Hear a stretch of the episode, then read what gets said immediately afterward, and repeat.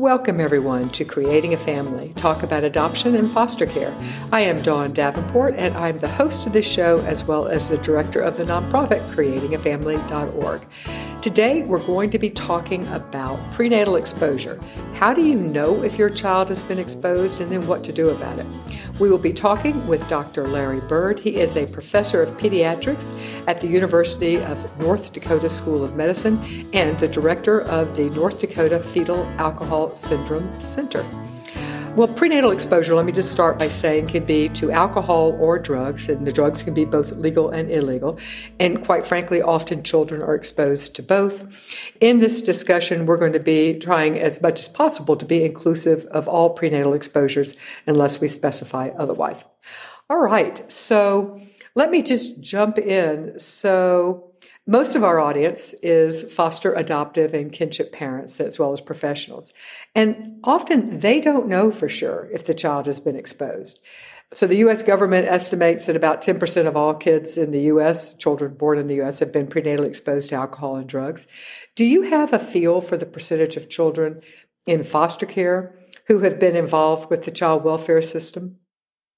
Well, certainly in foster care, prenatal exposure is very high. And I think we conceptualize that by thinking of the circumstances around this. Uh, if we had two doors, one door where children enter foster care whose parents have no substance use disorders, that would be infrequently used. So the overwhelming majority of children enter foster care because their parents have substance use disorders. And I always like to refer to foster care, and I think this is appropriate, as a substance use treatment program because the overwhelming majority of parents whose children are in foster care are struggling with substance use disorders. So, in answer to your question, it would be very high. Be very high, I think, in foster care, probably very high for many adoptions, and uh, at least in my experience, kinship care mm-hmm. uh, is a lot like foster care. Mm-hmm. Somebody else is raising these children because the parents have substance use disorders. Mm-hmm. Yeah, the vast majority of kinship parents have stepped in because of at least tangentially substance abuse disorder mental illness as well but but oftentimes that's uh, has it's there's substances involved as as well do you have a feel for international adoption. Of course, that depends a lot on the country, but from what you see, what it would be the percentages or how high would it be prenatal exposure in international adoptions? Well, I think again it depends part on where where the children are from, but surely if your child uh, is from Eastern Europe or uh, in that general area, mm-hmm. then the rate of prenatal alcohol exposure is very high, might well exceed 40, 60%. percent mm hmm Of course, it's very difficult to document that because the children are separate, separated from their records, they're separated from their the historians, people who could tell us about this. But it's very high. And, and I will throw out that uh, South Korea, we see acknowledgement of alcohol use not infrequently in the referrals that come from South Korea. What about domestic infant adoption, where families are not working through a public agency? The, the birth parents or birth mother has made a placement on her own for a domestic infant. You know, that's more complicated, and I probably don't have a good feel for that, except to say that where there's difficulty with children, substance use is very prominent. And so, for moms who, for whatever reason, have decided that adoption is uh, the best course of action for them and their child, I, I think that these polysubstance exposures uh, would be quite common. Mm-hmm. Going back to foster or adoptive placements, do you think that prenatal exposure increases the likelihood of a disruption of a placement, uh, either a foster or an adoptive placement? Yes. So, in our clinical setting, in fact, yesterday I saw one of these very children. If you look at the children who have the highest number of adverse childhood experiences, who have the highest number of placements. The majority of those children, pretty substantial majority, have a fetal alcohol spectrum disorder. Mm-hmm. Now, often they were exposed to other substances, but the predominant clinical finding is that of fetal alcohol spectrum disorders. Mm-hmm. Not to belabor this point, but so uh, yesterday I saw a child with uh, 23 foster care placements mm-hmm. uh, who was nine. The record at our center is 31. And the reason for these placements is that children exhibit a pattern of difficulties over and over and over again that make it difficult for them to stay in these homes.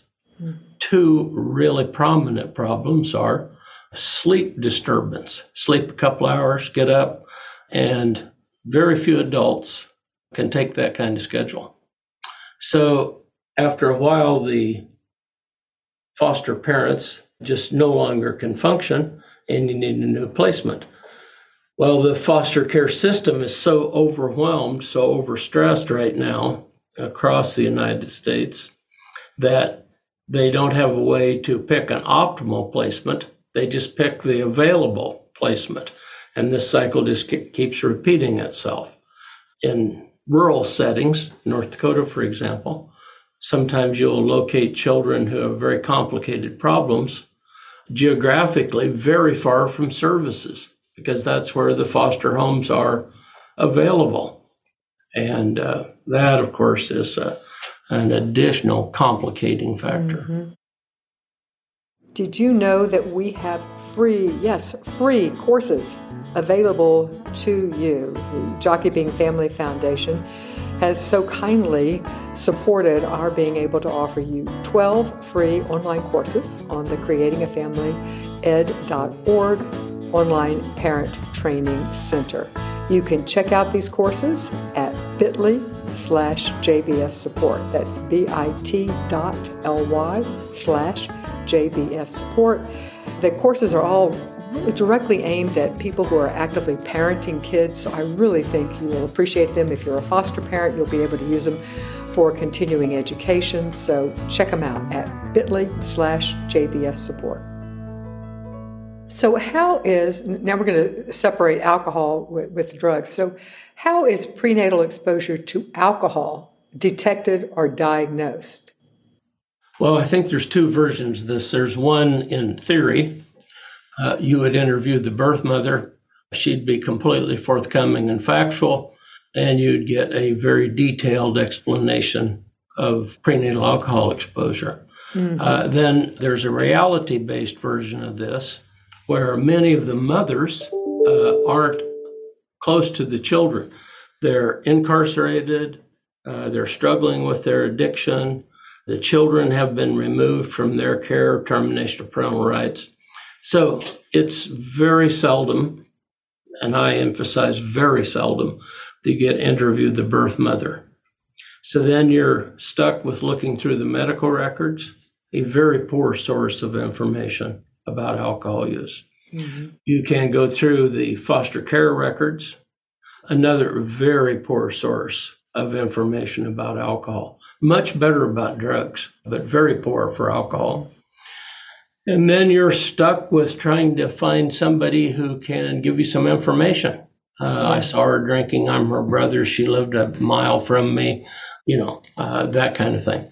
My last comment on this sometimes we get upset about these moms and we say, I don't understand how she could do that. How could she continue to drink?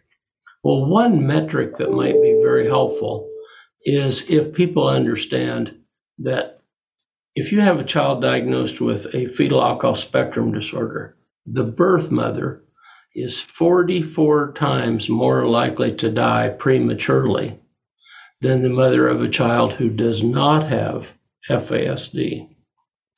And since we're talking about young women, we're really talking about a marker for mortality, early death, that exceeds any other markers we have available for women that age. And I think that tells us how severe the disease is among these women. I think there's a, a misperception that that we can just run a test on a newborn and determine if the newborn has been exposed to alcohol. But does that exist?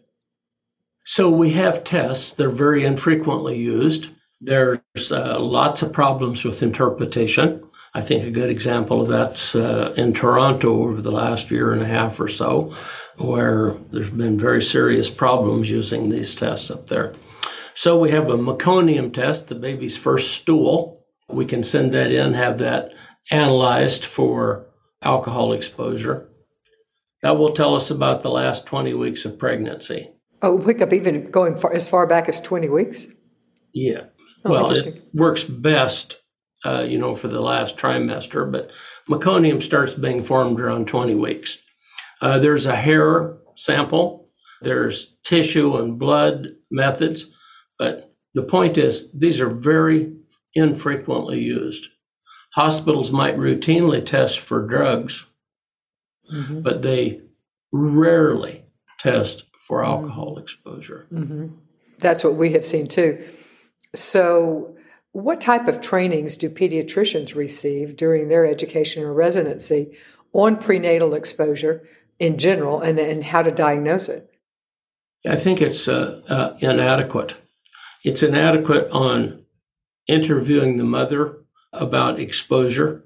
Uh, it's inadequate in diagnosing fetal alcohol spectrum disorders. And it's extremely inadequate when it comes to management of these children. Mm-hmm. And clearly, we have to do a much better job across professions uh, social workers, pediatricians, family medicine doctors, obstetricians, neonatologists, uh, etc. Mm-hmm. So I think we're maybe beginning to make some progress there, but slow.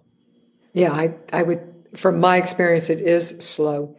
We hear from pediatricians that even when they suspect it, they don't want to raise it with the parents after the child is already born because at that point they feel like it will interfere with their working relationship because when you raise it as an issue there is a shame associated. It is something that is caused by behaviors of the birth mom or of the mom. So they don't want to raise it because they feel like at that point that it will do more harm than good. Yeah i find that to be an odd consideration uh, that they think not diagnosing a problem which lasts a lifetime, mm-hmm. which is highly likely to result in foster care placement, uh, extremely likely to result in the child having mental health problems, school failure, development of substance use, contact with the mental health system, and a high rate of mortality is not something they want to do. Mm-hmm. And I think it's among that particular group of doctors where you can see the lack of training. Because often they'll tell us, well, we're already doing everything we could for this child. What would we do different if they're diagnosed? Mm-hmm.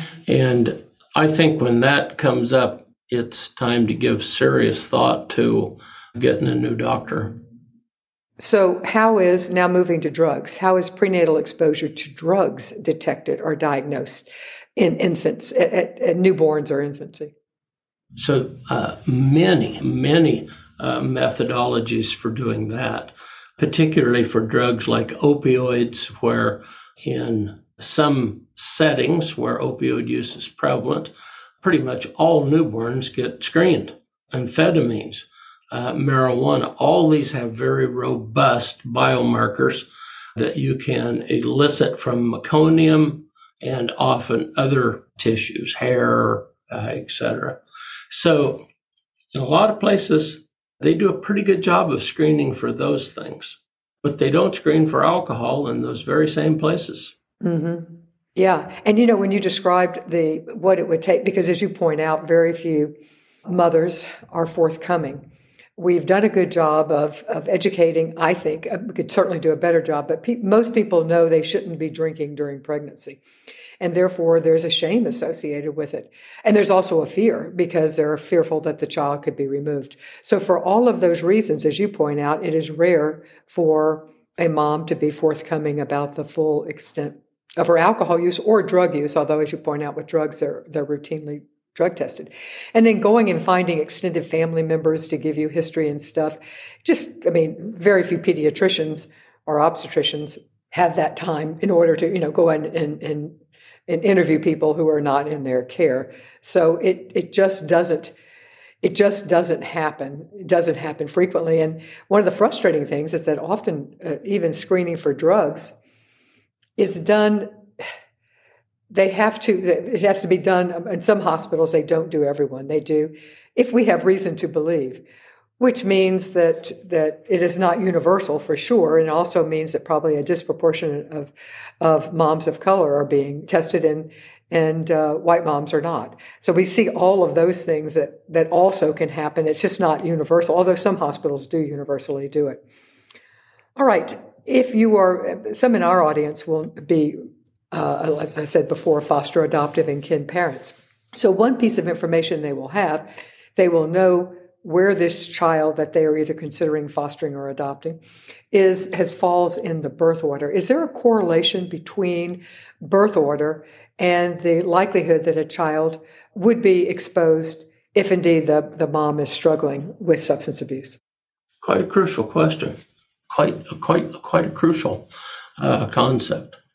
So, broadly put, people ask, well, why screen for alcohol use during pregnancy for a newborn infant? Well, one of the primary reasons is to identify a mother who needs treatment, to identify an infant who's been exposed, and uh, extremely importantly, to prevent exposure in subsequent pregnancies. And these three reasons are so compelling, it just shocks me.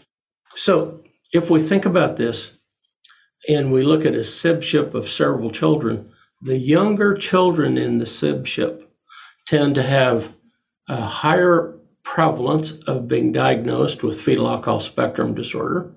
They tend to have more severe symptoms, and I think their mortality risk is higher. So it's it's important that we share with people that identifying prenatal alcohol exposure is worthwhile. It gives you an opportunity at its lowest level to prevent exposure in future pregnancies. Is is the reason that subsequent children, subsequent born children, are more likely? Is that is that just the nature of substance abuse disorder that it tends to increase in severity as and, and as stress as time goes on and stress goes on? Is that the reason? I think that's uh, potentially a good reason. The generalized health of the mother decreases over time. It's possible that other things are operating here. But uh, yeah, I think it's likely that this just has a generalized effect on the well being of the mother. Mm-hmm. So, what are some of the long term impacts of alcohol exposure in utero? So, a good way to think about this is if we take a large group of women who are drinking the majority of them are going to drink during the first part of pregnancy because they're going to be pregnant quite some time before it becomes clear to them they are pregnant. So, exposure during the first six, eight, ten weeks of pregnancy is very high. If we follow that group of women to the end of pregnancy and we look and see how many of them we can demonstrate drank during pregnancy, one out of 12 a very high number. One out of 12 women in the United States, I think, are drinking during pregnancy. So, prenatal alcohol exposure, if we think of it like this, when a mom drinks, whatever her blood alcohol concentration is, it's the same for the fetus. Alcohol primarily impacts the brain. So every episode of drinking is an episode of brain damage during pregnancy. So when these babies are born, they have many neurodevelopmental problems, low muscle tone, difficulty relating well, Some of them have health problems. Prematurity is very common, increased risk for late term stillbirth. Then, as they get older, of course, we see increasing numbers of difficulties as they go along. Delayed milestones, uh, needing early intervention, increased rates of vision and hearing problems, high rates of attention deficit hyperactivity disorder. Many of them are going to need preschool programs. Rates of school difficulties are very high. And when you go forward from there, then you see huge impacts on the mental health system. Lots of these children are going to develop substance use disorders. Why is that? Why are they more at risk for substance abuse disorder themselves if they were prenatally exposed to substances? I think they have the magic duo. Uh, they have a genetic predisposition to this, often from both parents. Often it's multi generational in these families. And for many of them, they've had a difficult early life, lots of adverse childhood experiences, which increase the risk for substance use later in life. So, identifying these children is important so parents can orient themselves to thinking about these upcoming problems, implementing strategies to decrease risk for these problems. And the idea that any diagnosis will do, we're already doing everything that could be done, is really ridiculous when you look at the developmental course for these disorders. Did you know that most people find out about podcasts by word of mouth? They talk with their friends, they talk with somebody they meet at the park, and they see that they're listening to something, they ask. I certainly know I am a pod, I am a podcast addict. I love to listen to podcasts, and I certainly know for myself that that's where I find out about most of the podcasts I listen to. So you could do us a huge favor if you would please tell your friends, your family, whatever, about the creatingafamily.org podcast. Our mission is to inspire and strengthen the adoptive, foster, and kinship community, and you are a valuable partner in our doing that. Does it matter? We, we, we certainly hear people say, well, I only drank beer or I only drank wine. I didn't do hard, I didn't drink hard liquor. Does it matter the type of alcohol that was consumed by the mom? So I have two comments on that. Uh, one, no, it doesn't matter. All alcohol is the same. Uh, if you get your alcohol from beer, wine, bourbon, uh, you're drinking some product that uh, has alcohol in it that's not designed for consumption. It's all the same. It's the amount of alcohol, how often you use it, when you use it that makes a difference. I think a, a second point is that for many people, their pattern of use is problematic before they become pregnant. They go out on Friday and Saturday nights with the intent of consuming multiple drinks. When you do that and you have unprotected sex, then it's likely that if you become pregnant, you're going to be drinking through the first part of pregnancy before you learn you're pregnant and you can decide if you're going to quit or not. So all alcohol is the same. It's the amount of it and the duration of usage that makes a difference. That makes sense. What type of doctor can diagnose a child or a baby with fetal alcohol spectrum disorder? Well, certainly we have to tool up a pediatrician so this becomes a routine diagnosis in their office. Right now, in quite a few centers in the United States, there's this multidisciplinary diagnostic team. Well, those are incapable of seeing even a tiny fraction of the actual number of kids with FASD, fetal alcohol spectrum disorder, in the United States, or even evaluating children with other drug use. So, this is a job for, uh, I think, primarily three groups of doctors initially pediatricians, neonatologists, and obstetricians. All three of those groups need to take their chunk out of this need. The obstetricians need to do a much better job about screening for and putting in the medical record issues about substance use, especially alcohol, because as we know, it's the most concerning substance of all. None of the rest of these things are nearly as harmful as alcohol. The neonatologists need to be involved in this because many of the most complicated children end up going to the NICU, staying for weeks, being treated for all kinds of complicated problems, but maybe not getting in the chart or reflecting that the most complicated problem is prenatal alcohol exposure. Mm-hmm. All children need to be screened more than once at a well child visit, where the doctor routinely sets down when was your last drink? Very effective screening question, not complicated.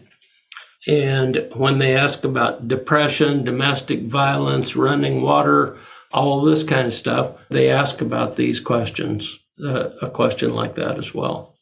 Mm-hmm. Well, you've certainly described an ideal situation. What we see now is exactly what you say that most places it is hard to get a diagnosis because pediatricians don't feel competent. You can go to a developmental pediatrician or a clinical geneticist, but as, as you point out, that limits the the number of people who are actually going to be seen, and we know it is more common than that.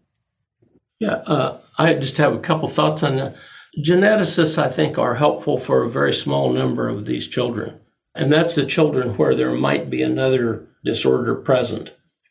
But by and large, geneticists are not uh, particular, don't have particular expertise in brain function for children.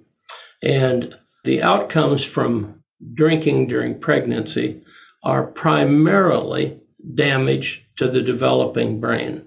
So, pediatricians, psychologists, neurologists, uh, school psychologists, psychiatrists all uh, need to develop additional expertise because that's who these children see in very large numbers. Mm-hmm. Mm-hmm. That makes sense.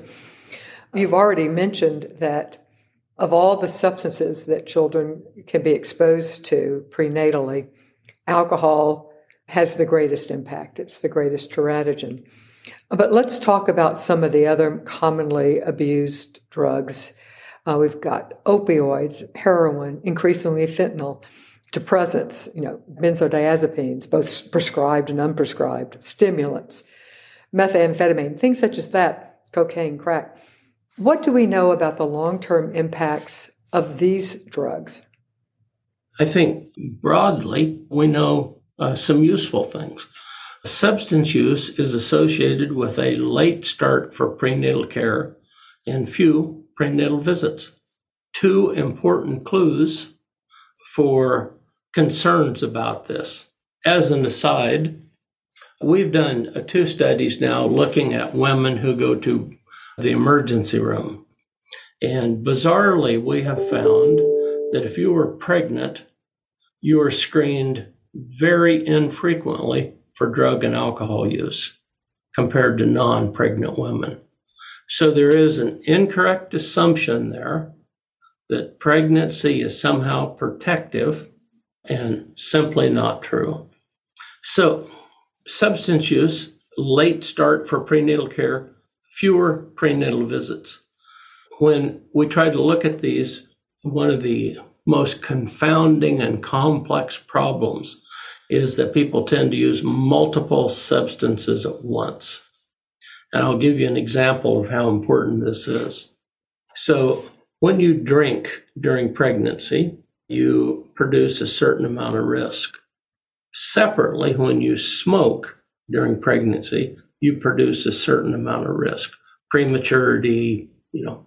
But when you drink and smoke together, those two exposures multiply the risk factors. Hmm. So they're not additive as you would expect, they're multiplicative. So you have this huge increase in risk for adverse outcomes from moms who both drink and smoke.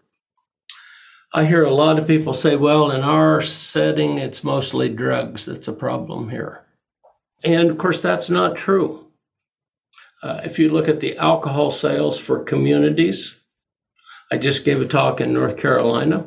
Uh, I think alcohol sales in the two years I looked at had increased 13%. percent mm-hmm. A huge amount of this alcohol is being consumed by women. Mm-hmm. Uh, we've just got to get our thinking clear on this. So it's not mostly drug use, it's mostly polysubstance use. And heroin, opioids, now fentanyl used to be associated with fairly high mortality rates because of the neonatal withdrawal syndrome. Now, as complicated as that is, it is a routine problem in neonatal nurseries. They identify this with regularity. They've worked out complex treatment protocols for it. Uh, they know what they need to use for treatment, how long treatment needs to go on. So the mortality for children exposed to opioids has gone down substantially. The long term outcome improved. Some drugs are so problematic that there are many adverse outcomes. Methamphetamine, a really, really addictive substance, mm-hmm. takes a huge toll on the mother's health uh, when she's pregnant often folks with meth addiction uh, or meth, probably addiction's not the right term, uh, but methamphetamine dependency live in really difficult circumstances. Mm-hmm. They're not eating well. They're not getting prenatal care. Their vitamin intake is very low. They use a huge range of substances in addition to methamphetamine. So, broadly, we could say the opioids nowadays, in almost all settings, well identified, well treated, the children are well managed. When they leave the hospital, they go into a follow up system. They're doing uh, much, much better. Amphetamines lag behind that. And amphetamines, I would say there's a lot we don't know about the effects of amphetamine use on child development. Mm-hmm. Methamphetamine is a fairly new drug. Uh, there's a couple of versions of methamphetamine. The most recent version, I think, is going to turn out to be much more detrimental than the previous versions of this. And uh, so uh, that's going to be complicated.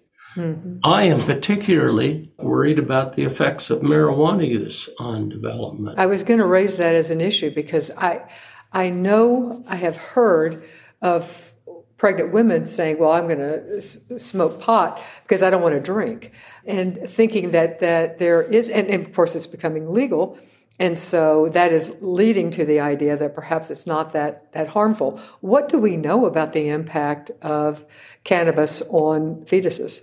So I think in general, cannabis use decreases birth weight because it's a version of smoking. Mm-hmm. Many of these children have a period of habituation. So they were getting regular exposure to cannabis during pregnancy. They're delivered, they're not getting it now. That requires some adjustment in their thinking.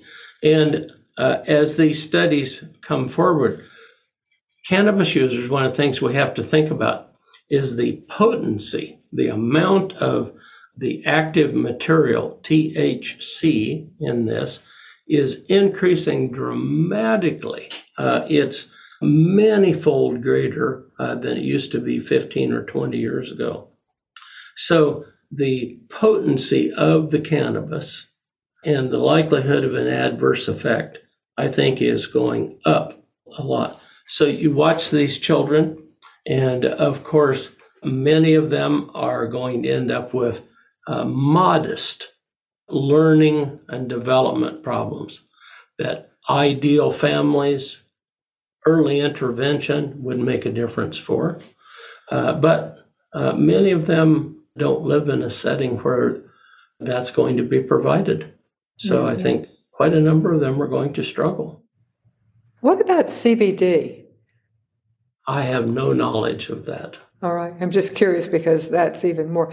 I think that the number of people who are taking benzodiazepines, you know, Valium, Xanax, things like that, I don't know if it's increasing. I believe it is, but I think that it is certainly both the prescribed and the and the unprescribed use of, of benzos is, is high. What do we know? And being a depressant, you would think that it would have a significant impact on the fetus. What do we know about fetal exposure to Valium, Xanax, and others? So, a little bit of background might be helpful. Prior to COVID, rates of anxiety were increasing. One measure of uh, the prevalence of anxiety is that if you go to a university campus and you go to student health and you say, What's the most common problems people come to see you for? Almost always, three of the top five will be different anxiety disorders. So it's extremely common among young people. When COVID came, the rates of anxiety have been increasing dramatically mm-hmm. in adults and children of all ages since. So the amount of time we spend on anxiety disorder in the clinic I'm in is going up very rapidly. Tragically, now we're seeing young children who have significant anxiety. So, when you're studying this, you have to untangle two problems. One is the mother's use of this particular class of substance, benzodiazepines, etc. Second is the effect of the mask. And there's a very nice little video available. Uh, if you type still face into the search bar, you'll get to see an experiment showing what happens when moms don't react to babies' overtures. We'll include a link to that. And the baby, in just seconds, becomes aware of this and starts ramping up their behavior, demanding some kind of response. Huh. What I think people have forgotten is we're now dealing with a couple of years of babies who were born and cared for by people who spent a long time wearing a face mask. And we have no idea if using a face mask around infants is safe or not. You're not talking about, let me, I, I, think I was going a different direction. You're not talking about the effect of moms who are taking uh, depressants, Valiums and Xanax and others for anxiety, that it, it mutes their responses and their emotions. It sounds like you're talking literally about these uh, uh, all parents, regardless of whether they're uh, taking benzodiazepines or other depressants. So you're talking both, or you're talking just exclusively about the effect of, of face masks in general. Uh, so I'm I'm talking about the ultimate in lack of responsiveness. You hang something over your face so the baby cannot see your facial expressions. Mm-hmm. This promotes an anxious, agitated state in babies. Huge amounts of their care during COVID have been provided by people wearing face masks. In that group are moms who use different types of benzodiazepines and likely cannabis use fits into this category who are less responsive to their babies than they would otherwise be. So many of these infants are getting a kind of a double dose of problems designed to make them more agitated, anxious, uh, have more difficulty controlling their behavior than they otherwise would. And surely we are seeing that now huge increases really? in anxiety. Well, and also many of these children would like to also have been exposed if their moms were taking these drugs during pregnancy, they also have the added insult of having been exposed prenatally. Yes. Yeah. Uh, lots of moms use these medicines during pregnancy. Mm-hmm. And it's one thing if, if their obstetrician is aware of it and, and they're controlling dosage and and it may be actually better. I mean, it's, if they're needing the drug, it's maybe to control anxiety. It may be something that is useful, but they're, the dosage is being controlled. It's being overseen by a doctor. It's another thing when they're self-medicating with these medications. Yeah, nothing. None of my comments should be designed to have women change advice from their doctor. Mm-hmm. Right. There's actually some interesting studies that exist uh, as far as in taking antidepressants in pregnancy versus um, experiencing the depression. Both are harmful, or potentially harmful, I should say. We have a new partner I'm excited to tell you about. It is Fostering Families Today magazine. They help kinship, adoptive, and resource parents provide the best possible care for the children in their homes. It is a print and digital magazine and has been educating and informing caregivers for over two decades. There are articles, there's free online events, and a virtual community through social media. You can sign up for a one year subscription today and save 10%. Just go to the fosteringfamiliestoday.com and enter family10 at checkout. So that's fosteringfamiliestoday.com, and the code you enter is family10, and you enter that when you're checking out.